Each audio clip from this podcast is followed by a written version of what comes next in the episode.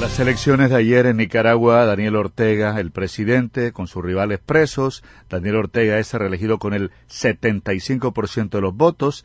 Hay un observatorio independiente Urnas Abiertas que fijó en 81,5% la abstención en la jornada de ayer. Jenny Ramírez tiene contacto internacional a esta hora. Así es, Osvaldo, y es que cuando se sabe, se conocen los resultados de esta elección, o bueno, desde antes, los eh, alguna, algunos países, algunos habitantes de Nicaragua, en otros países de Latinoamérica, comienzan a hacer estas protestas rechazando esta elección. En el caso de Costa Rica, por ejemplo, ahí tenemos el periodista Juan Carlos Morales. Ayer se vio una nutrida eh, protesta contra el presidente de Nicaragua ¿Por qué se dan estas protestas, Juan Carlos? Y bueno, el resultado, los efectos que tiene en la población y en en Costa Rica. Gracias, buenos días Osvaldo, buenos días Jenny desde Costa Rica, desde la ciudad de Moravia, en Costa Rica, un cordial saludo a todos los oyentes. Sí, es una situación muy triste y muy lamentable, en primer lugar porque Costa Rica y, Nicaragua comparten frontera, es lo que llamamos aquí en Costa Rica la frontera norte, somos vecinos, somos un, Costa Rica ha sido siempre un país receptor de migración nicaragüense desde la época de la dictadura de los Somoza, después de la, de la época de la guerra y durante los primeros gobiernos del Frente Sandinista, que es el partido en gobierno actualmente. Eso representa entonces un, un comercio, una economía muy fuerte, una exportación del Estado costarricense, su, su segundo socio comercial es Nicaragua, y en estos momentos con la permanencia todavía de la dictadura, como se le dice acá en Costa Rica, Ortega Murillo, Murillo es el apellido de la esposa del presidente, entonces Rosario Murillo, que es la vicepresidenta en estos momentos, entonces los dos esposos están en el poder representa una, una, una tristeza total para la democracia, porque toda esta crisis inició en abril del 2018, para tener en cuenta. En abril del 2018 iniciaron unas protestas civiles contra la dictadura, contra las decisiones del gobierno de Ortega Murillo y contra ciertos cambios que iban a hacer a leyes que seguían favoreciendo la permanencia en el poder de los Ortega Murillo. Y a partir de ahí se dieron, para tener un dato eh, en la mesa, 100 mil refugiados hacia Costa Rica, 300, un poco más de 300 muertos en estas protestas de abril del 2018 y todavía hay casi 100 personas presas en esos momentos. Y cuando empiezan estas elecciones, el pueblo costarricense que vive en Costa Rica, que se habla aproximadamente son 400 mil personas, para un país de cuatro millones y medio de habitantes es bastante, es una población bastante, más los cien mil refugiados, casi medio millón de, nicaragüenses que viven acá. Ellos dicen, y es una campaña que iniciaron hace como 15 días a nivel internacional, no salgas a votar. Una campaña de protesta, de por redes sociales y todo que iniciaron los nicaragüenses en el exilio o en otras naciones, incluyendo Estados Unidos, es no salgas a votar. Entonces fue mucho la manifestación el día de ayer, que inició en un parque que aquí en Costa Rica hago un comentario curioso, se llama el Parque de la Merced, está frente a la Iglesia Católica de Nuestra Señora de la Merced pero es un parque donde siempre se reúnen los hermanos nicaragüenses los fines de semana a saludar, compartir información, ventas de comida y le llaman el Parque de los Nicaragüenses acá en San José. Entonces, desde ese Parque La Merced salieron caminando hacia la Embajada de, Nicaragua, que está en, la Avenida Segunda, como a casi un kilómetro y medio de, caminata, y era en ese sentido, protestando contra el régimen y motivando a que los nicaragüenses en Nicaragua no salieran a votar, que por eso el abstencionismo que mencionaba Osvaldo. Entonces, Juan Carlos, en lo que tuvo que ver con estas elecciones o esta votación en Costa Rica, ¿hay balance, hay resultados? El, resultado es, primero, el Estado costarricense en cabeza del señor presidente Carlos Alvarado ya, se, ya informó que no aceptan, no, no están de acuerdo con, las, con, con los resultados y no los aceptan como, como unas elecciones libres varios expresidentes costarricenses no aceptaron las elecciones que se hicieron allá y el Estado costarricense no reconoce las elecciones, el proceso electoral que se hizo en Nicaragua el día de ayer, en especial porque era como se estaba diciendo, no era una, una, unas elecciones libres, era una farsa electoral. Entonces, no puedes decir que eran unas elecciones cuando solamente había un candidato y los otros ocho candidatos a la presidencia estaban presos bajo supuestas actos terroristas o de persecución o desestabilización hacia el Estado.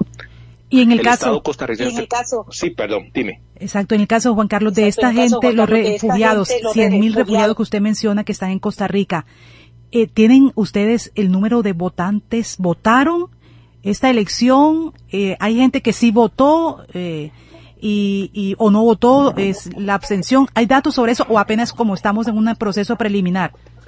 Ese dato es curioso porque no hay el, el, Estado costarricense, eh, perdón, perdón, el Estado nicaragüense, al saber que tiene una diáspora tan grande mm. en España, en Costa Rica, en otros países de Centroamérica y en Estados Unidos, no permite desde la, desde, desde la llegada del, del sandinismo, no permite las votaciones en el extranjero no permiten que sus ciudadanos voten en las embajadas o consulados fuera de Nicar en, otros países. Ah, Entonces, esa es la parte de desestabilización de la democracia.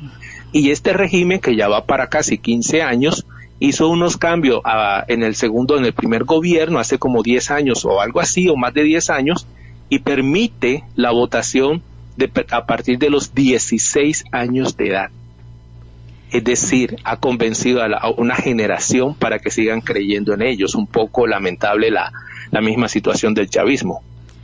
Y entonces, eh, Juan Carlos, lo que eh, usted no ha dicho es que Costa Rica no reconoce, la presidencia no reconoce. La noticia. Eh, no reconoce esta, esta presidencia.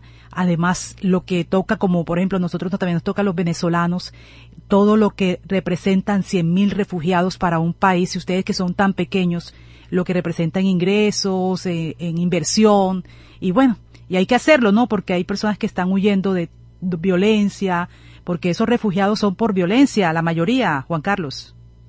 Sí, y empezando también por nuestros colegas periodistas. En estos momentos acá en Costa Rica también tenemos a la mayoría de todos los directores y periodistas que criticaron al gobierno como tal, al gobierno de, la, de los señores Ortega Murillo, están acá refugiados en Costa Rica. En estos momentos, la mayoría de medios de comunicación independientes o que hacían una opinión crítica, educativa contra el régimen de los Ortegas Murillos, están trabajando de forma virtual acá en Costa Rica y con mucho cuidado también, porque hay a veces cosas de violencia contra ellos por personas que vienen del régimen Ortega acá a Costa Rica a perseguirlos. Y sí, son cien mil refugiados, pero más los migrantes que tenemos que vienen a, a, a, necesitar más ayuda humanitaria. Se ha tenido un acompañamiento del alto comisionado de las Naciones Unidas para los Refugiados y la Organización Internacional de las Migraciones, la OIM, pero son, es un país en este momento por el asunto COVID, desempleo que ha crecido en el país es una situación que también nos causa una desestabilización socioeconómica porque es como el Estado preocupado por los conciudadanos, pero también preocupado por todo el que habita en el país, incluyendo los hermanos nicaragüenses, entonces eso causa una mayor presión económica y alguna criticidad por parte de algunos sectores de la sociedad tica hacia por qué recibimos tantos refugiados, por qué no se van a otros lugares, como a veces se dice. No, preocupante lo que usted señala, Juan Carlos, allá desde Costa Rica, que son vecinos precisamente de Nicaragua, donde lo que pase en Nicaragua les afecta a ustedes eh, favorable o desfavorablemente, positiva, negativamente, igual que, no, como decía Jenny, de, de Colombia y Venezuela. Eh, 75% eh, para reelegir a, Daniel Ortega una extensión que supera el 81% es altísima. Y a esto usted le agrega que no se puede votar en el exterior como lo hace cualquier país democrático. La pregunta es, en este momento en Costa Rica, en, este momento en Costa Rica, eh, eh, en cuanto a la situación del país, ustedes tienen, igual que Colombia, la presencia de los migrantes eh, nicaragüense, nosotros de los migrantes venezolanos. Ya usted habló más o menos del porcentaje, pero hoy por hoy, ¿cómo está Costa Rica? Hoy por hoy estamos eh, preocupados porque nuestro abstencionismo, en primer lugar hablando de democracia, está casi en un 70% y tenemos elecciones presidenciales el próximo 6 de febrero y ya tenemos confirmado 26 candidatos presidenciales para un padrón electoral de dos millones de votantes. Imagínense, entonces va a haber segunda ronda para elecciones presidenciales. Entonces preocupado porque podemos decir tenemos democracia más estable que el vecino, que Nicaragua, pero tenemos una diversidad de, de, candidatos que uno dice, bueno, ¿por cuál sería el menos malo o el, más, o el menos malo por el cual votar? Entonces eso nos preocupa. Lo otro es la pandemia sí ha afectado demasiado nuestra economía como tal y eso no nos da la, no nos ha dado la capacidad para recuperarnos, aunque el proceso de vacunación, el, la, el, bajo, bajo índice de los contagiados y todo eso no significa que la economía se esté recuperando. Y hemos recibido más mano de obra que viene a quedarse acá, que es el caso de los refugiados nicaragüenses. Eso también nos está afectando bastante. Y al estar ya a, fin, a, a, a pocos meses del primero de mayo, que es cuando se cambia el gobierno, el Estado, el gobierno actual del presidente Carlos Alvarado eh, tiene una política, eh, un, plan económico que es de, como dice uno, de salida. O sea, no va a hacer más nada porque tiene que dejar la, una buena imagen para que su partido trate de ganar otra vez las elecciones. Entonces, en estos momentos, el, el país como tal está en una, en, un, en una crisis social muy estable. Sea, recordemos que no tenemos ejército, entonces eso nos da como una estabilidad de, de, no pensar que pueda suceder alguna guerrilla o algo así. Pero es una estabilidad que, que, que incomoda, como podría yo interpretarla. Uno habla con las personas profesionales y no profesionales que uno conoce acá en Costa Rica y es como, estoy bien porque no me dio COVID, o estoy bien porque ya me recuperé del COVID, o ya estoy vacunado, pero el trabajo de cuatro que trabajábamos en la familia solo trabajan dos ahora o solo trabaja uno. Podemos comer, podemos pagar servicios públicos, pero, pero, pero quisiéramos más, quisiéramos trabajar más, quisiéramos que más personas de la familia trabaje. Entonces, esa desestabilización que no está causando tantas emergencias, pero sí preocupación, es cuando empieza a salir ese como primero yo, y después el otro. Entonces, un poco hay ese sentimiento muy sutil de primero nosotros los nacionales y después los migrantes, los refugiados y todo eso. Entonces, esa es la situación. Y a nivel socioeconómico estamos en un momento, a nivel económico, con el dólar disparado. Está en estos momentos el precio del colón, está en 700, casi llegando a los 700 colones, que es un techo muy alto para la economía. Y, la, y, es, y al ser un país que importa demasiado, lo que se conoce como la crisis de los contenedores y de los movimientos de mercadería a nivel internacional está afectando un poco. Y para concluir, el gobierno acaba de instaurar que a partir del primero de diciembre se necesita el código QR para poder ingresar a todo lugar público. Y eso ha afectado demasiado todo lo que es el turismo hacia Costa Rica. Es un país verde, de mucho turismo, muchas playas y mucho turismo internacional. Que cuando se salió la ley de que era obligatorio el código QR para todos los nacionales o turistas que, estoy, que llegaran al país a partir del primero de diciembre, el turismo, que es la segunda, el segundo sector productivo del país después del café, se está cayendo. Entonces, la, la está, hay una desestabilización económica bastante fuerte. Oiga, completo Carlos, el informe, un momentico, Jenny. Me permite, Juan Carlos Morales está hablando con nosotros, periodista barranquillero. ¿Es egresado aquí a la universidad, Jenny? Sí, es egresado de la Universidad Autónoma, por supuesto. Mire, acá en Colombia, en su país, hay 43 precandidatos a la presidencia. De estos 43 candidatos, 16 son mujeres. También aquí hay una especie de precandidatitis tremenda en nuestro país. 43 candidatos a la presidencia, muchos que realmente uno ni siquiera conoce, no tienen ninguna trayectoria o por lo menos eh, no es clara, no son conocidos, sin embargo postulan sus nombres. 43. ¿Qué decía usted, Jenny? Sí, le iba a preguntar a Juan Carlos, el código QR es la certificación de vacunación de COVID-19, para que la gente aclare un poco ese tema. Y por ejemplo, ¿ustedes recibieron vacuna Sputnik o no tienen vacunación con Sputnik, eh, Juan Carlos? Juan Carlos, ¿me escucha? También. Sí, sí me escuchas. Sí. ¿Sí me escuchas, Jenny? Sí, sí, ya. Ok. Esa, ok, esa pregunta es muy clave y gracias por tocarlo porque en primer lugar Costa Rica no, no tiene vacuna Sputnik ni la vacuna soberana, la, la, la, cubana, solamente tiene Pfizer, eh, está recibiendo alguna Johnson y la, se me olvidó el nombre de la otra, pero solamente esas. Lo que es la Sputnik y la Soberana 1 y Soberana 2, que son las vacunas cubanas, las están aplicando en Nicaragua. Y para los nicaragüenses que pueden viajar es un problema porque son vacunas no reconocidas para, para viajes internacionales. Y ese también es un tema oculto para la para nosotros los periodistas y los que quisiéramos investigar sobre cómo se está manejando trabajando el proceso de atención a los a, la, a la pandemia del covid en Nicaragua es un tema oculto no hay estadísticas públicas o que se informe sobre el, la cantidad de fallecidos o la cantidad de contagiados. Siempre el Estado ha dicho que hemos que tienen controlado todo y que con las vacunas la cubana y la rusa están saliendo adelante que sobre eso ahora, hace 15 días, llegaron a, a, a Managua, Nicaragua, 250 nuevos autobuses para el servicio público importado desde Rusia.